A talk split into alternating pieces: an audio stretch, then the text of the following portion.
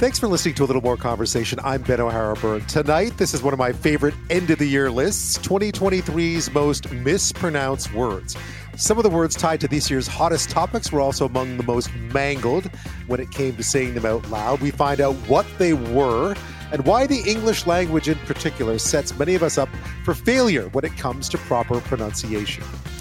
New numbers reveal that millions of Canadians continue to suffer from the effects of long COVID, most of them for six months or more, many for as long as a year, and most say not enough is being done to tackle the issue and help them. We find out what kind of progress is being made to both understand and help people suffering from long COVID. People in the public eye, such as TV anchors, have to grow a thick skin, but one particularly nasty email from a viewer crossed the line for Global Calgary's anchor Leslie Horton. So she took to the air soon after to call it out, a response that's been talked about and applauded right across Canada and North America. She joins me to explain what prompted that response and her reaction to the reaction to it. But first, we dig into a growing salmonella poisoning outbreak in this country linked to two brands of cantaloupe grown in Mexico. Five people have died and 129 people have been confirmed infected across six provinces, according to the Public Health Agency of Canada. We find out what you need to know to stay safe.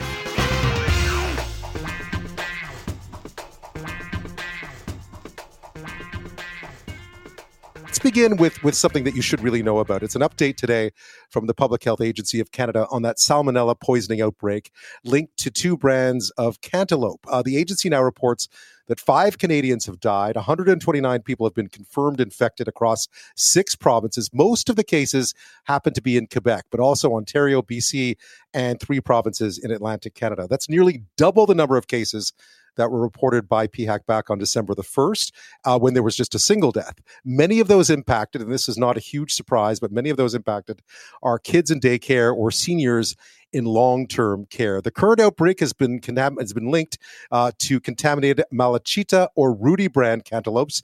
They're from Mexico. They've been they were sold in October and November. The ones that are under recall right now. Here's Alex Hexamer, director of outbreak management, uh, the outbreak management division at uh, the Public Health Agency of Canada.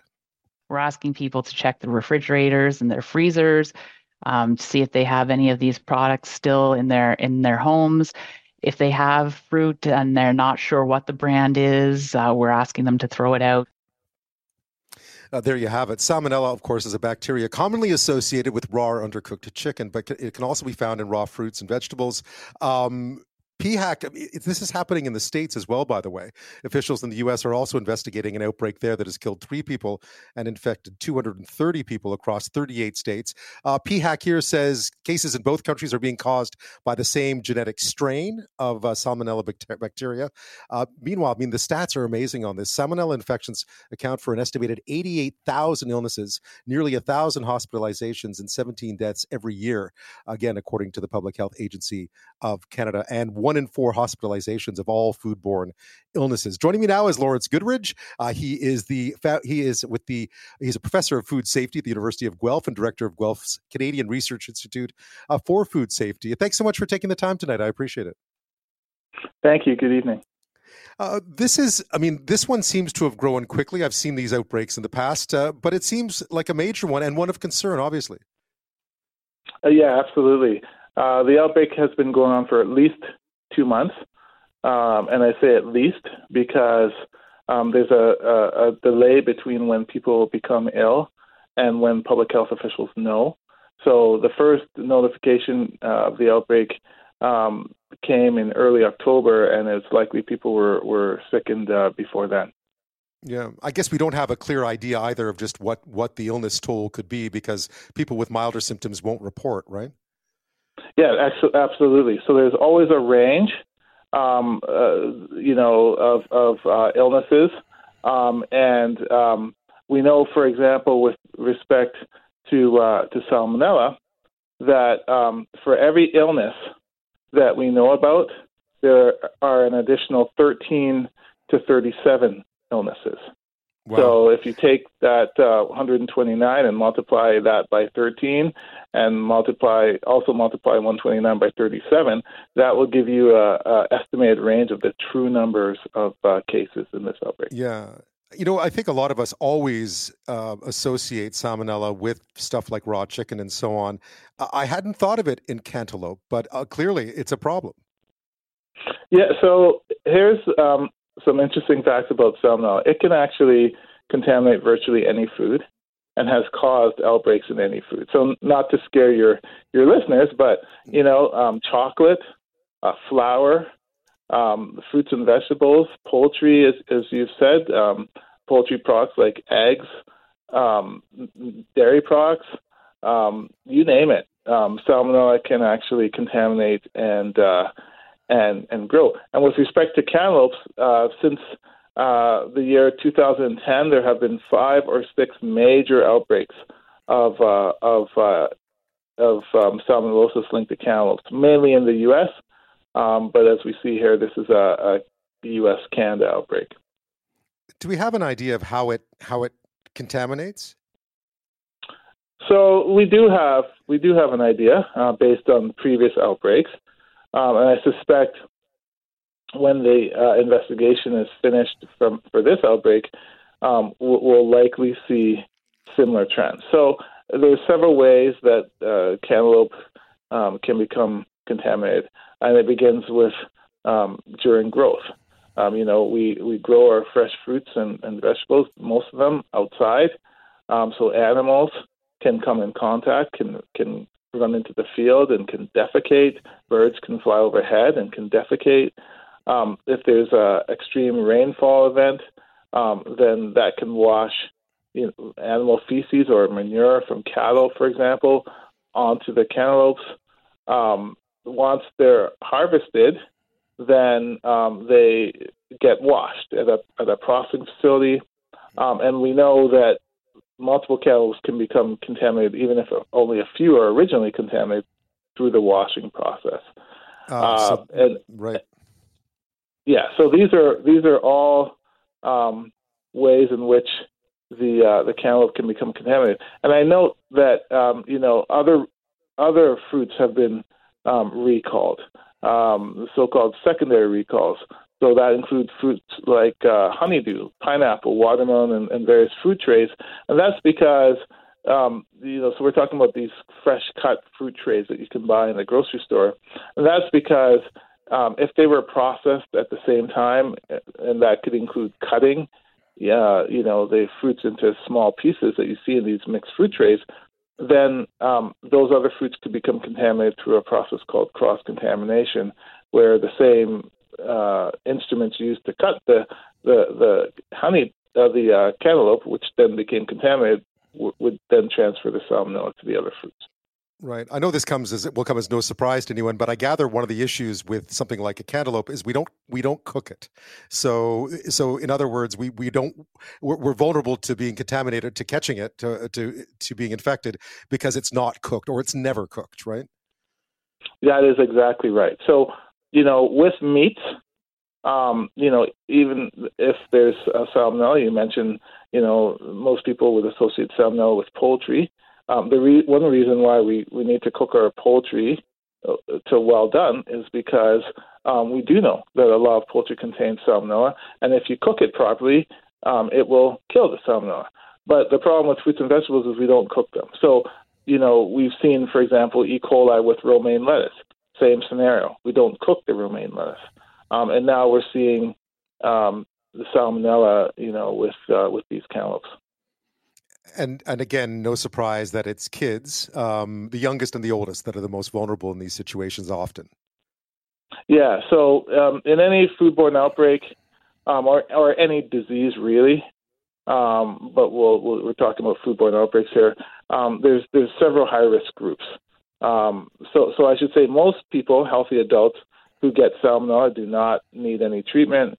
The disease will revol- resolve on its own typically after seven days or so. Um, it might be a, a, um, a, a painful seven days, um, but but it would it would resolve. But with high risk groups, children under five years of age, the elderly, pregnant women, uh, and those with weakened immune systems, um, they are more susceptible to the disease, and that's because in all cases has to do with the immune system. And in right. children five years of age or younger, the immune system isn't fully formed. In, in the elderly, it's it's breaking down.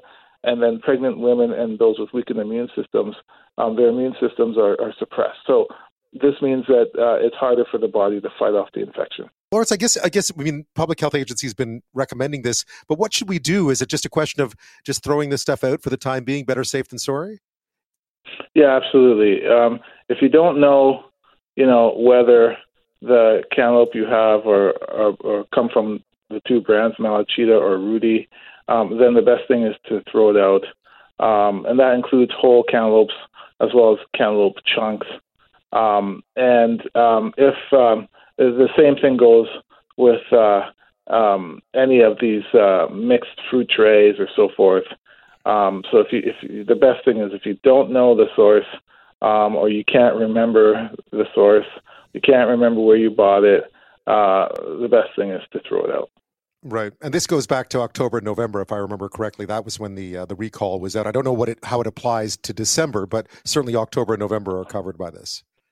Yeah, I mean the latest recall. Um, I think the last date uh, of any recall is November twenty fourth. So you know we're we're um, you know two weeks away uh, after that. Um, the the number of cases have been decreasing, so I think I think likely um, the outbreak is is over. There might be a few more cases, as I said, because it takes a while before you know from the time someone gets sick until public health people know about them. Um, I don't think we will see any. So that would cover, you know, people who may have be sick now or, or previously that public health doesn't know about. I don't think that we'll see any new outbreaks. Uh, but regardless of that, um, you know, uh, if if people feel uncomfortable and they don't know the sources, it's, it's best to throw throw out the uh, the fruit. I, I know this is this is your field of expertise. Is there anything that we can do? Uh, is there anything that needs to be done to try to prevent outbreaks such as this? I know how difficult it can be, uh, but I, I, imagine there are things we could tighten up, perhaps, to try to avoid these sorts of outbreaks. Yeah, uh, you know, consumers unfortunately can't really do anything um, except for the fact that um, they can and really should um, wash their their their fresh produce. Um, in the case of cantaloupes, you know, they should wash to remove any dirt and soil and so forth. Um, one thing um, from a previous outbreak that was suggested, um, and, and, I note that uh, there are a number of people who have, have become sick are the elderly. Um, one one thing from a previous outbreak that occurred a few years back that we learned was that the elderly often do not wash the um, cantaloupes because it's too hard for them to hold hold the cantaloupe. Uh, right. you, you, hold it in one hand and, and wash, wash with a brush, scrub it with a brush. So one thing that I suggest is to put um, uh, the cantaloupe in, in a sink, in a colander, um, and you can boil water and pour it over the cantaloupe. Right. Um, the heat will kill the bacteria. Yeah. Oh, the, the heat will kill the bacteria. Because I guess sometimes we're lulled into thinking that something like a cantaloupe has a shell nearly, right? So that what's inside it would be protected from that kind of stuff. And and, and that's that is the case the issue comes with when one cuts through the shell. Ah. And and yes. so that knife, um, you know, carries what's on the outside into the flesh. And in the case of cantaloupe and other melons like honeydew, watermelon, the inside it has lots of water, it has lots of nutrients, and the pH is around neutral. Those are perfect conditions for bacteria to grow. So another thing to do is if if you buy a cantaloupe um, and you and you cut it, cut it into pieces, uh, they need to go into the fridge because at, at the fridge, at refrigeration temperature, bacteria like salmonella will not grow, and then um, they should be consumed as, as soon as possible. Right. Uh, and and I gather what we and you've talked about this. What we are seeing is is more drug resistant salmonella as well. Like it's getting stronger too, and stronger might be the wrong term, but uh, we are coping with with different levels of salmonella poisoning now.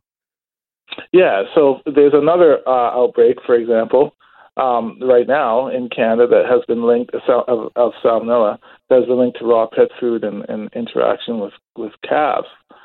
That um, strain of salmonella is known to be resistant to multiple antibiotics. This current outbreak we're discussing, the cantaloupe um, outbreak, the, the salmonella involved in this the, this outbreak does not seem to be resistant to to antibiotics. Um, even when the salmonella is seen to be resistant, so-called multi-drug resistance, um, it can still be treated with, with, with antibiotics. It's just more difficult. Right. Well, uh, Lawrence, thank you so much for uh, for sharing your insight on this tonight. I know it's a it's sort of one of those things that people read and wonder what to do. So, thanks for offering some advice on it. You're very welcome. Have a good evening. This story really struck me this week. You know, part of learning about life in the public eye, including being on TV, for instance, is the need to develop a thick skin. Right away, when you start, they tell you not to take uh, some of the comments and the, and the emails that you get, even letters back in the day, uh, too too seriously. I mean, if it's if it's constructive criticism, great. If they're telling you to you know slow down or that you got a fact wrong, great. Um, because you're not only the recipient of praise, but you're also the target of criticism, right? A lot of it is fair, by the way, but some of it isn't. Some of it is just downright cruel, nasty. It's not meant to inform or improve, it's just meant to inflict pain. Uh, now, in my experience over 25 years in this business and having grown up in newsrooms, it's particularly true for women in the media. So often the attacks have little to do with the work itself that they're doing, the fine work that they're doing, but usually focuses on petty things, such as the way they look, the way they dress, a haircut, you name it. The irony, of course, is that as a man in this business, I've seen almost none of that. Um, you know, the odd you probably shouldn't wear that jacket on TV, or your tie is crooked, or you should be wearing a hat outside in the winter because you look like you're really cold, or why don't you have eyebrows? I got that one a few times. I, I'm blonde, so that's why I don't have eyebrows on TV. But that's about it. Pretty nice, pretty genteel. But my mom was an anchor uh, back in the 80s and early 90s, and she used to get handwritten letters. Imagine handwritten letters, envelope, stamp, and all. So someone took the time to write this, mail it, pay for it to make sure that she saw it. Commenting on stuff like a haircut. A lot of them, most of them, were about appearance. Um, now, you might expect that those things might be relics of the past by now, but of course they aren't. And sometimes even the thickest of skins can be pierced. That was the case for Global News Calgary morning traffic show anchor, morning show traffic anchor Leslie Horton last week. She's been with the station since 1995 and been in this business longer than that. And she's received her fair share of unwanted, unwarranted, and unpleasant emails. But this one from someone who is a regular troll, in her words, crossed my line. She was about to go live last Thursday, about to be back on set, having just received a note um, that was very nasty. And again, she says she's developed a thick skin over the years, uh, but this feedback was really beyond the pale.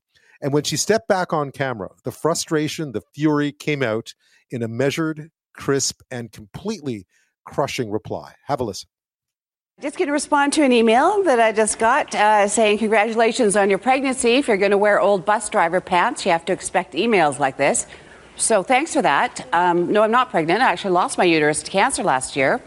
And um, this is what women of my age look like. So if it is offensive to you, that is unfortunate. Think about the emails that you send.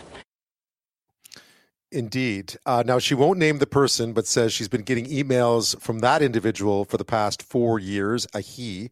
Uh, the reaction to her comeback has been nothing short of huge. Applauded from all corners, including a share on Instagram from actress Jamie Lee Curtis, applause from Michelle Pfeiffer to that post. Uh, the Washington Post has covered it, so has Good Morning America, People Magazine. Uh, the New York Post's, head, Post's headline was A Canadian traffic reporter stopped a troll dead in their tracks when she issued a scathing response to an email criticizing her appearance. Uh, again, others across North America, here in Canada, obviously. Um, and I was really interested in talking to Leslie about this because it's made, it was such an impassioned response and it's, it really struck a chord with many people. And so Global Calgary's traffic and community anchor uh, for both the morning and noon shows, Leslie Horton joins me now. Thank you so much for your time tonight. Ben, I'm so happy to be here. Big fan of yours. Thank you. And ditto. And wow, I was just reading an article about you in the Washington Post, not a wire copy, like a, a full-on story about about this in the Washington Post. It really has resonated. And I can't imagine you thought that would happen when you were when it was happening. Oh, I had zero thoughts when it was happening, Ben. It was one of those Um, I, I was at my desk. I was getting ready to go on air for my traffic hit. I was eating a couple of grapes and this email came in. I recognized the name because this man, and yes, I've said it's a man, but uh, I'm not releasing the name. Uh, this man, I recognized the name. Oh, another email. Okay. And I read it and I just sort of had a visceral reaction that was like, wow, this one is like kapow. And then, as we do, I put it aside. I ignored, I put it aside. I went into the studio, the 10 steps away, and I was standing there uh, ready to do my traffic hit. Tiffany finished the weather, and I opened my mouth to start talking, and those words came out. I had no idea they were going to come out. I didn't plan them, I didn't prepare them. It was literally a reaction at a cellular level and apparently, it was me finding my boundary of saying, You may not speak to me that way. And you know, and, and for listeners to understand, I mean, is I've obviously worked alongside women in this business for many, many years, and these sorts of comments are not new and they're not rare. Sad as that is, um, and I've watched colleagues over the years, including yourself, simply ignore them. And it's all about the thick skin and so on. But sometimes when you look at it i've always thought if it critiques your work fine. But if it's cruel which this was that's not fine. And it's tough and and, and i think it was i mean i, I can i can't imagine how difficult it was to let yourself get car- carried away and i mean that in the nicest of ways in that moment because your everything about you has has been conditioned not to do that. Everything about you is conditioned to just take it in, absorb it, ignore it. And people say, well, just put it aside. Just, uh, you know, do this, just do that. When you've had uh, years and years of these things coming at you, and I agree, if you want to say, you know, I think that blazer is a little bit loud on TV. Oh, okay. Yeah. All right. I can talk about that. You want to, like, I do traffic reporting. You, you want to say, no, that car didn't crash on Deerfoot. Okay. Whatever. We can have that conversation. But if you are going to, over a period of years, as was the case here, dig and then dig and then dig some more. And then finally sit there and come up to a 59 year old woman who lost her uterus to a public cancer battle and say, ha ha, you're pregnant. Point, you know, pointing out my gut. I thought, no, no, just no. That is where my line is. You cannot cross it. And you are trying to shame me and humiliate me and make me feel bad, but you don't get to do that unless I play along and I've stopped. I can and also I just just saying it and the, how you must have felt once you were done too because again i don't think i don't think viewers understand just how much one gets into a comfort zone on air and then when you break that comfort zone and say something that you know that personal to, to expose yourself in that way as well to expose your emotions in that way is is really tough. And i know you've you've talked about every measure of thing on air about your own life and about other people's lives and the charity work you do but that would have been i, I can't i can't imagine what it was like when you were done. You must have been i mean i think i've read that you were shaking and i i can understand. I was. I shook for hours ben. I i shook for for hours. And i think that's how deep that one went. And after i said my piece i uh, walked back to my desk and the pings started email, email, email, email. So the reaction was literally instantaneous and it was nonstop. And after a bit, it was like, oh, uh, like there seems to be a theme in this feedback. And that theme seemed to be number one, how horrendous that you would get an email like that in the first place. Well, let me tell you, war stories between female broadcasters, we got a lot to say. And then number two, good for you for finding your power and finding the courage. And I think, wow, I didn't have courage at the time. Like I wasn't thinking like be brave, have courage, but it was courageous because it did impact me and th- and that was the point that made me say no i'm taking my power back on this one and the the, the third thing that really struck me was thank you for being calm and coherent. And I'm like, was I? Was I? Because I don't know. Those words just came out. And then apparently it was calm and coherent. Well, I mean, I, I, I saw it. I think I saw it that afternoon, and I had thought. I mean, you know, you're a pro, right? So I had thought, wow, you must have jotted that down because it was came out so it, it was so coherent that it felt like it was done beforehand. And to hear that you had simply it had simply emerged is yeah. is is impressive. The the the reaction to it too. You must have been worried a bit about the reaction because sometimes you don't know what you've said, right? You've said you've yeah. spoken from the heart, and you don't know how it's going to land, and that's mm-hmm. that. I mean, I hate to say it this way, but that can leave you exposed, and and that's not a nice feeling on on live TV. And that has been um, a, a little piece of my brain the the entire time because lots of people um, will will take an example of a moment like that and they will just uh, turn around and and and punch it back at you and that has happened. I i, I have had messages that said uh, yeah y- you know if you didn't let yourself go and look like such a slob then people wouldn't actually send you emails. And and um, you know you look like you weigh 200 pounds and and when are you pushing that baby there's been there's there, there have been those messages there have been 99% from around the world messages of support and women and men. And I really appreciate that. I appreciate my male colleagues who stand there right with us and they say, horrendous that you get that email and they get nothing, or they get your ties crooked, or they get you know, uh, the, uh, just a, a, fraction of what women will get. So my male colleagues have been very supportive uh, to all of us females that deal with this, and my female colleagues from across the country. Uh, amen, sisters, because yeah, we've taken it and taken it and taken it and taken it, and maybe it's time to say. You have constructive feedback, you go ahead and send that to me. If you're going to sit there and you're going to plan darts and and send them my way, I would urge you to eat a Snickers and pet a dog and look at a tree before you set out to do something that the the strict intention is to hurt because I don't think we need to be there. I don't think we need to be at that at that place in our lives. I mean, I was telling you earlier, my mom was on TV when I was young, and this is before the days of email. And she would get handwritten letters, handwritten. I mean, and stamped and posted. I mean, this took time, and ninety percent of them were about were about her appearance. I don't mm-hmm. like your hair. I don't like what you're wearing. And this was, I mean, like you. I mean, this is a dedicated pro at this job, and people don't talk about their journalism or maybe you should you may i wish you'd cast you know shine a spotlight on this charity as well etc it was about her hair. And it just yeah. it's it's and this was 35 years or 40 years ago. Mm-hmm. and it's just so i find it so fundamentally depressing that this still happens.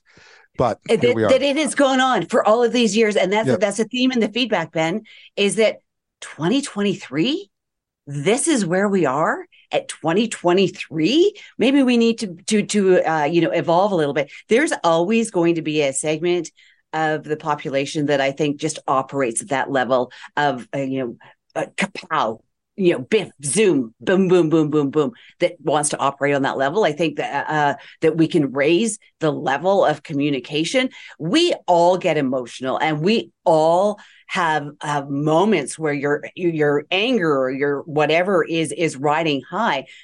But I'm your on your TV talking about Deerfoot traffic. Like, how angry could I possibly make you that you need to come at me again and again and again until you find my line? It's it's nonsense. It's unnecessary. Global Calgary's Leslie Horton is with us this half hour. We're talking about, uh, well, I, I, never like to use the word viral because we use it too much, Leslie, but your yeah. response to a troll's email, to a very unkind email, and not the first from this particular viewer over the years. Um, her response last Thursday has been picked up and seen and applauded by people right around the world, including uh, you know Michelle Pfeiffer, Jamie Lee Curtis articles in the Washington Post. It's been it's and back at home. Obviously, it's been been it's very been, been heartening to watch. I was wondering. I, I noticed that your daughter too well, applauded you for this. And mm-hmm. uh, being a child of, of, of, someone who was in the same shoes as you were, uh, you know, it is tough. The kids are very protective of you, right? And it is tough for them to watch the criticism, even if your skin is thick. Sometimes theirs isn't. Right. So we have had many conversations over the years. Um, about uh, the things that people say that can be inappropriate. And I have shared with her emails in the context of this is a note that I received. Is this something I should pay attention to? Did this impact my life? am I really a, you know, whatever name they wanted to call me? Or is this something that I can just put over there and say that is that person's issue? So we've had lots of those conversations as I've tried to build a resilient, you know, uh, kid, a resilient teenage daughter. And then last year, she had a situation where someone was inappropriate to her online and she took it and she sat on it for a couple of days and she came to me and she said uh, this is what's been happening and i've decided that he may not speak to me that way and these are the steps that i plan to take about that. And i just thought you go girl. You go girl. And she did what she needed to do to deal with that situation and i was very proud because can you imagine being a teenager these days, being a young person and having all of this online uh, coming at you and this inappropriateness uh, coming at you? So I've seen her deal with it. She has followed this journey as well. I share these things um, with her in the context of having conversations about appropriate behavior and inappropriate behavior. We are protective of each other, but uh, she's and she's a little spark plug, Ben. She's a spark plug like me, and sometimes spark plugs can spark reactions in people. So we need to be prepared for that. I've got tough rhino skin. She's got beautiful 18 year old skin. So we need to sort of, you know, build, build that up a little bit so that she can be prepared for people to come at her and say, you know what? I don't like you. That's okay if you don't. You may not like me, but you may not belittle uh, and bully me. It must be heartening to know because sometimes I think part of the problem is that uh, that the feedback you get is negative and you forget how many people are out there just enjoying you, mm-hmm. enjoying mm-hmm. the work that you do. And mm-hmm. sometimes it takes a moment like this to be reminded that the vast majority of people who turn on the TV and sit with you every morning and every noon uh, love what you do. And and it's the it's the rare minority, the awful minority, who will take the time to send in something nasty. And maybe in some ways, standing up to the to the troll is great, and also a reminder that an awful lot of people just like to watch you. And I take that my commitment pretty seriously every single day that I need to, or I aim to impact somebody's life in a little bit of a positive way. Have I given them a chuckle? Did I make them spit out their coffee with something I said?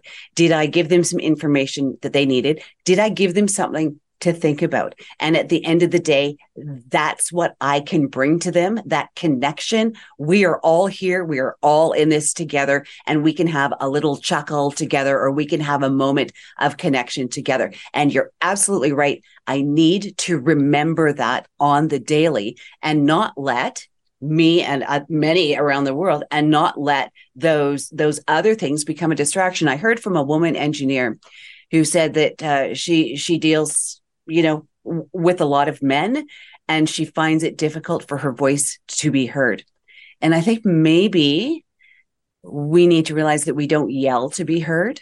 Uh, we can we can use our voices to be heard, not in a in a yelly in a in an angry way, but in a in a dignified and classy way that might have a bit more of an impact. But then that comes back to courage, and that comes back to having that support around you that can say to you, "Yeah, yeah, you're right you're right. This was unacceptable, and you have every right to say you may not. Leslie, thank you. I appreciate it. Thanks so much, Ben. I knew we would have a lovely, curious, kind, and thoughtful conversation, and we did. These are stats that came out today from StatsCan that I found. I, I wouldn't say they were shocking, but they were certainly sobering. About one in nine Canadian adults they've found have had long term symptoms from COVID 19, according again to a StatsCan report released today. That amounts to about three and a half million Canadians. That's a lot of people. Almost 80% of them uh, with long term symptoms have had them for six months or more. Uh, the report said, including 42% that have had them for a year or more. And that is a long time. Just imagine the impact that has on lives, jobs, family, productivity, all of it. Um, of course, long COVID is uh, known as post COVID 19 condition. Uh, the WHO says it's symptoms that persist for three months or longer after infection that can't be explained by anything else. Uh, more than half of those who've ever had long term symptoms still had them as of June 2023. Uh, the most common symptoms are brain fog, fatigue, shortness of breath, and so on. Um, McMaster University long COVID researcher Manali uh, Mukherjee says many scientists and doctors are trying to learn why some people are so badly affected and help them. She too uh, suffered from long COVID for about 18 months. Have a listen.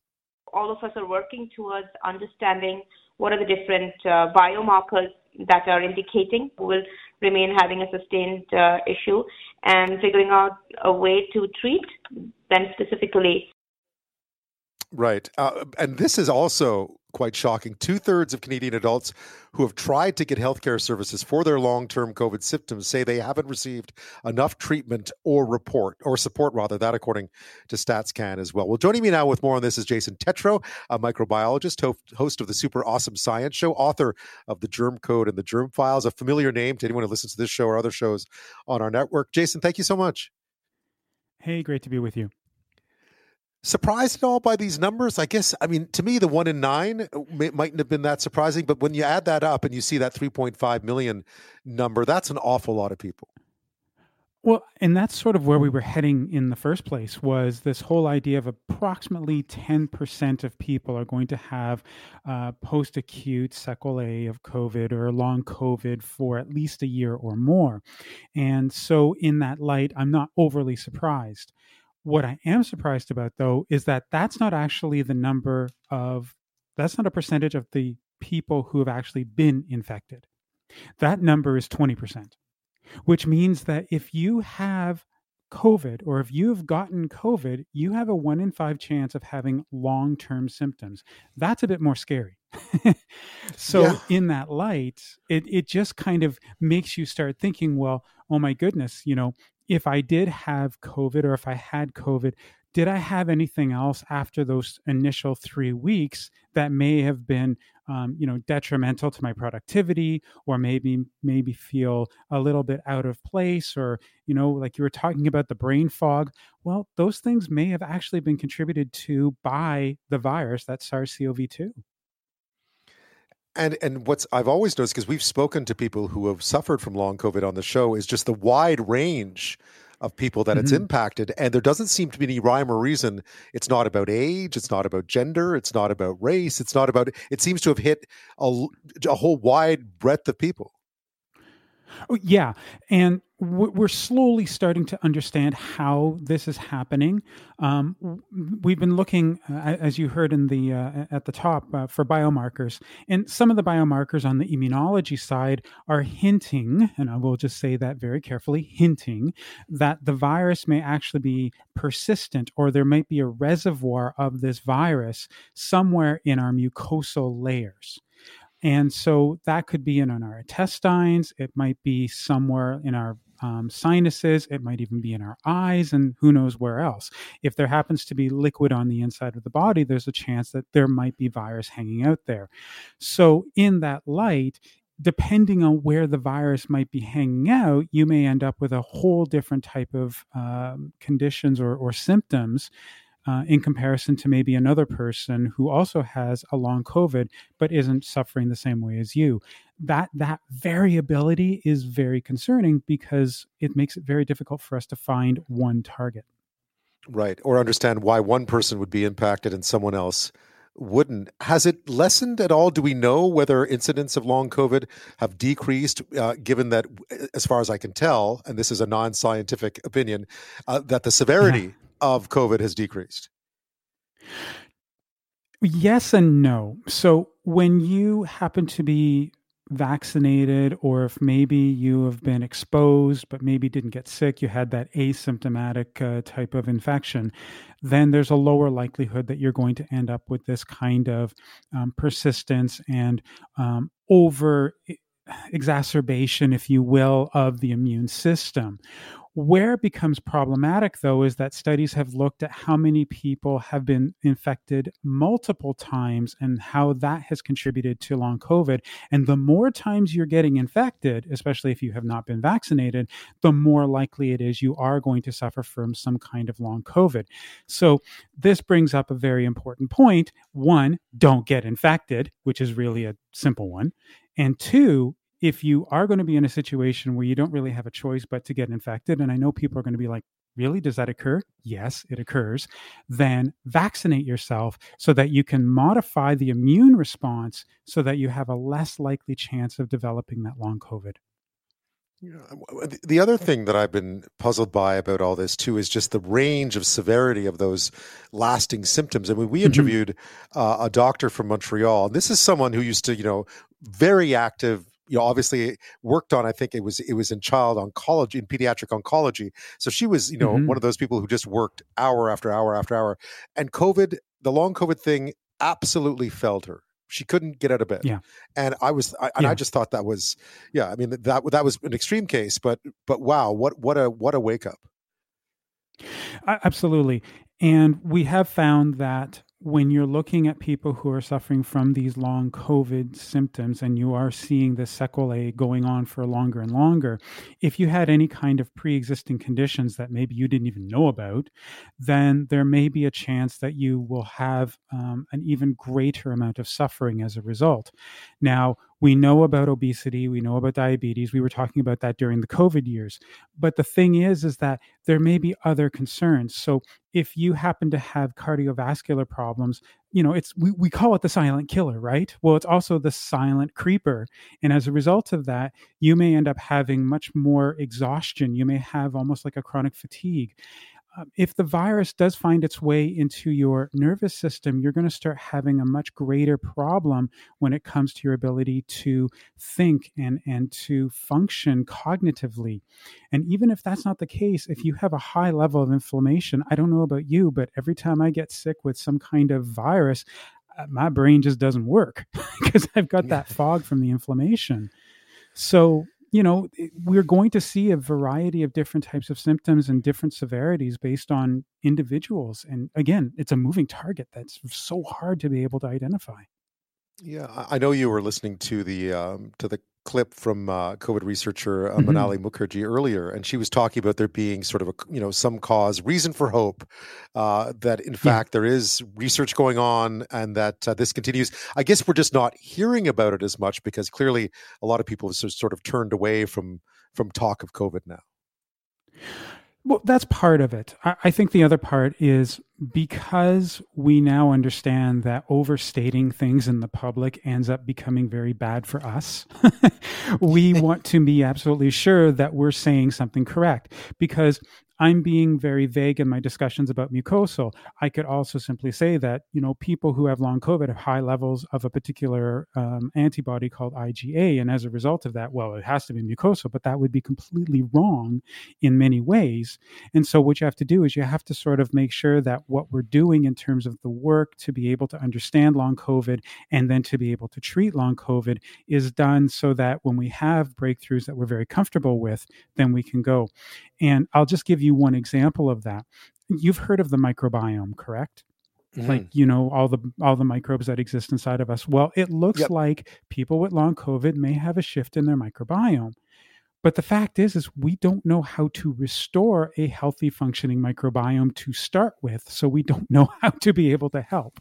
So there's a number of other sort of outside of COVID research mechanisms going on that are eventually going to sort of flow into this and help us. But it may be another three to five years, uh, as long as the funding is there. Just you have to say that.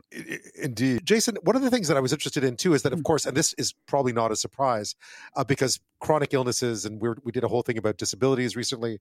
Um, this sort of, mm-hmm. this, these sort of things are not tailor made for the healthcare system to take care of. So a lot of people were complaining that there just wasn't enough help for them out there when they went to seek it. Absolutely.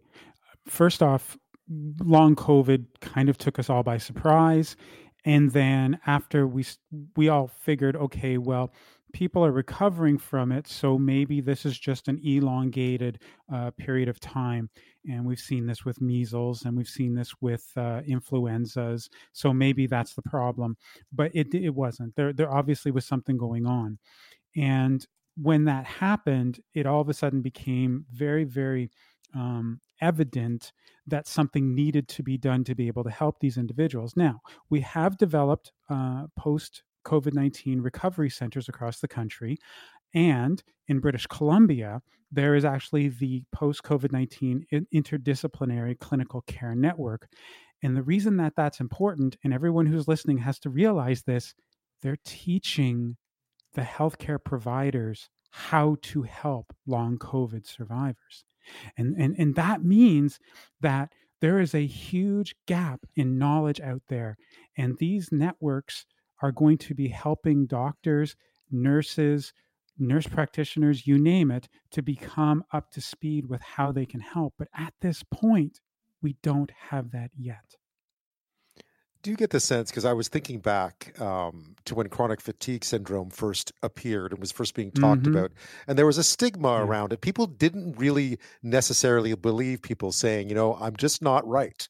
And I, I sense that maybe a bit less so because of the pandemic, but I sense that that long term COVID is also that long COVID is also encountering some of that same stigma these days.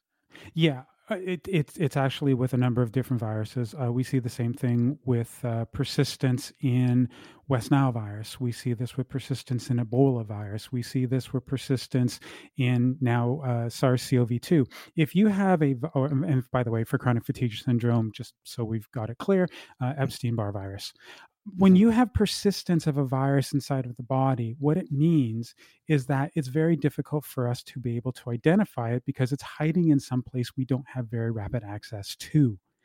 And unfortunately, what ended up happening is people would end up with these symptoms that would immunologically show that they had this persistent infection. However, we couldn't find it, and therefore eh, who knows? And that is where the stigma started happening because people essentially were just being accused of faking it. Believe it or not, that was the same thing with AIDS. And yet we could actually see the virus. But mm-hmm. people just didn't want to believe that someone who had HIV was going through all of these problematic issues with acquired immunodeficiency syndrome simply because, oh, well, they're probably just faking it. I mean, this is the type of thing that we ended up seeing. So it's not new, but it's just as sad is for those out there listening, because clearly statistically there must be. Um, yeah. What do you tell them? There must be. I, I, think there is. We are figuring this out. I gather. Uh, so there must be a bit of light at the end of this tunnel. Yeah. So, as I said, probably in the next three to five years, we're going to have a much better grasp of what's going on. And within, I'd say, the year 2024, we're going to start making some of those um, leaps. Uh, that, and you're going to hear this a little bit more in the media and stuff like that. We're, we're getting to that point. I think, though, if you are currently suffering, the, the, there are going to be ways to be able to find some help again with these recovery centers but another thing that would be really good to do is just simply start reading um, in, in getting a little bit of that scientific literacy because there is a lot of information out there in the scientific literature. And if it is confusing or you don't seem to have you know a full grasp of it there are going to be people like myself and a number of other people who are out there who speak both languages english and scientific geek and we'll be more than happy to help you to understand what's going on so that you can understand what may be happening to you. It may not be your situation 100%, but if you can get a general feel for it, it definitely helps. Um, I, the reason I found that out is because I had to sort of research that for one of my books. You know, how do you help someone who has a chronic infection? And the reality is, is when they know what's going on in their bodies, it tends to help. Jason, as always, thank you for shedding some light on this. It's always appreciated. Oh, it's such a pleasure to be talking with you. Unfortunately, the subject matter, not so much.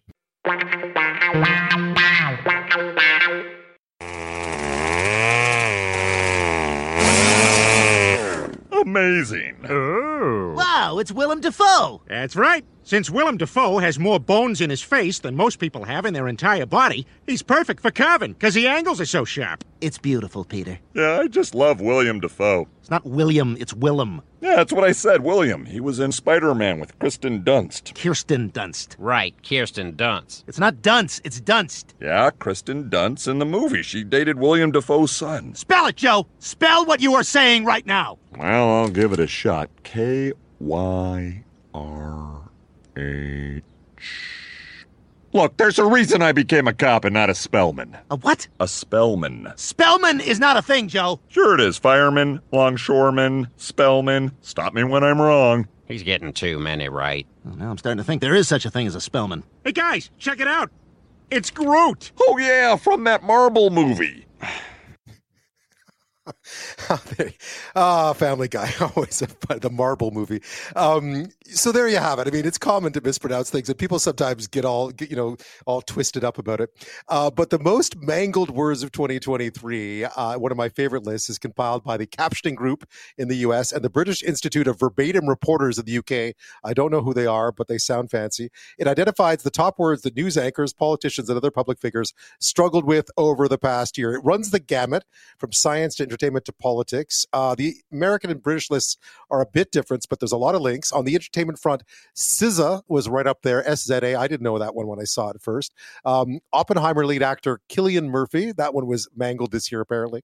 Uh, Republican presidential nominee hopeful uh, Vivek Ramaswamy. I probably got that wrong. It's Vivek, it's Vivek Ramaswamy, I believe. Uh, all made it. So did the Hawaiian volcano Kilauea, and fa- late fashion uh, icon Karl Lagerfeld's cat Choupette. These were all things that were up there, including names like Ozempic, that was a new one, the Stone of Scone, which looks like the Stone of Scone, but it's actually pronounced Scoon. That came up during um, the coronation of King Charles III. Uh, Nepo Baby, because it's nepotism, and Padam Padam, which was a Kylie Minogue song that apparently is the sound of the heart beating. But when you look at it, it's P A D A M, P A D A M, which could be Padum Padum. I don't know. I mean, I, I, think it's Padam Padam. Well, to figure this all out, joining me now is Kristie Denlinger. She's a lecturer in linguistics at the University of Texas in Austin. Kristen, thank you so much. Yeah, me too. Thanks so much for having me.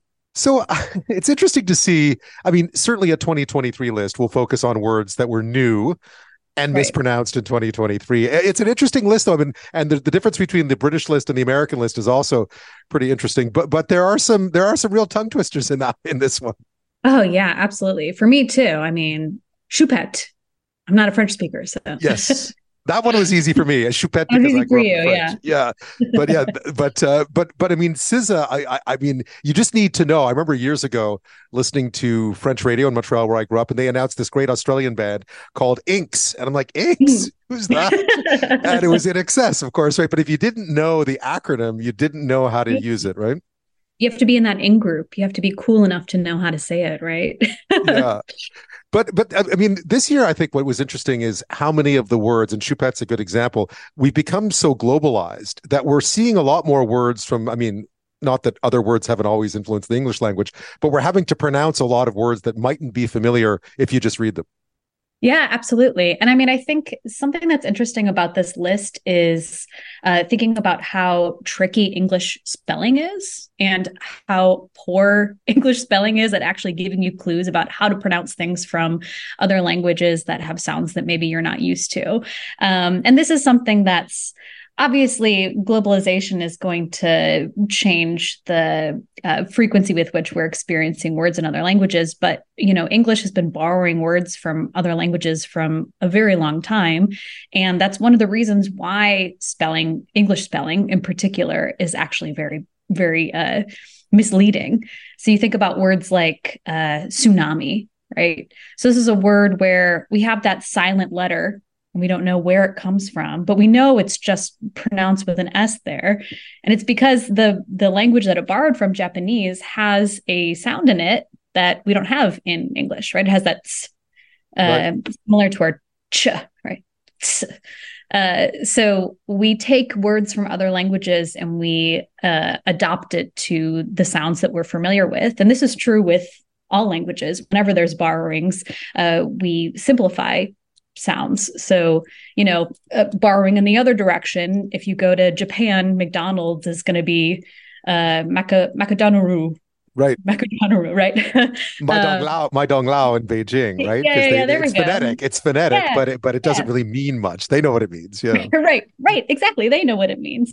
Um, and so that's just a, a feature of language where you have things changing all the time in language, but often the spelling system isn't going to reflect that because spelling is just a man-made way to encode language. Uh, it's not going to change along with that language unless there's a conscious decision to change it. And so you have all these uh, old spellings in English uh, that are are really misleading. And when you're just looking at the the written system, it doesn't give you a ton of clues about how to pronounce something like that Yeah. by burn. Yeah, like my like my family name. Indeed, Right. one of the things that that that and also whenever I look up a word, uh, I've never really been able to make much sense of. You know, they'll often give you a, a phonetic spelling of it beside it to help you. I've never been able to figure those out. I don't know if it's They're just me. very but- tricky. Um, so linguists have actually a system that you have to learn called the uh, IPA is a widely used uh, phonetic spelling system, the International Phonetic Alphabet, and that's very helpful for me. I do recommend learning the IPA uh, if you're going to actually try to pronounce something. But uh, yeah, there. Other than that, I mean, and other than other systems that are specifically designed to be phonetic system systems, there's a lot of variation, and so yeah, looking at this list, you have to have enough familiarity with a name to actually learn how to say it. Uh, if it doesn't have that, you know, obvious one to one correspondence, or if it's, you know, unfamiliar to you, if it's coming from a language that uh, has sounds and conventions that are different from what we're used to, or if it's a family name, right? Where uh, a lot of the times those names, uh, people have uh, a really specific way that they want it to be be pronounced. Like I really liked uh, the Travis Kelce example because I hadn't heard of this controversy within the Kelce family, right? That uh, Travis and his brother pronounce it Kelce, but the father pronounced it Kels. And there's, you know, it kind of comes down to who has authority in language, who has authority in saying, you know, this is a mispronunciation because there is a right way to say it. It really just has to do with speakers. And so that's why names for people and places, uh, or maybe even scientific names, are really uh, special in this way. And why you see a lot of them ending up on this kind of list is because there's somebody that has that authority that says this is the right way to say it. Yeah, or, or just you know, just just habit. I mean, I, I think in the case of, of the Kelce, I'll use I'll use Kelce since that's what we all use. Yeah. Uh, at some point, Dad just said I got sick of correcting people, so I'm like, you want Right. to call me that? Go ahead. I, when I 1st came back to North America, I'd been living in England. And I was I was an anchor, and I used to pronounce the a city in northern Washington State as Bellingham, and people are like, "What are you talking about? It's not Bellingham, it's Bellingham." And I'm like, "Right, of Right. course, you know, like Birmingham, right, instead of Birmingham." Uh, and it's just one of those things that you get used to. Uh, Cillian Murphy was a big one. I remember as a Yeah. kid uh, being a Bananarama fan. I'm an 80s kid, so being a Bananarama fan and trying to figure out who this Sayoban Fahey may have been. And then some, my mom was like, Right. it's, it's Siobhan. I'm like, really? Right.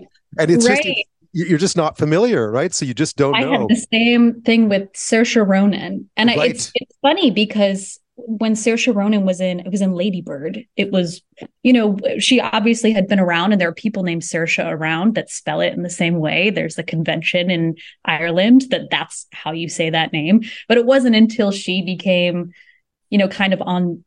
Uh, in the American zeitgeist or the Canadian zeitgeist or a more global zeitgeist, that people had more reason to figure out how to actually pronounce that name. Yeah.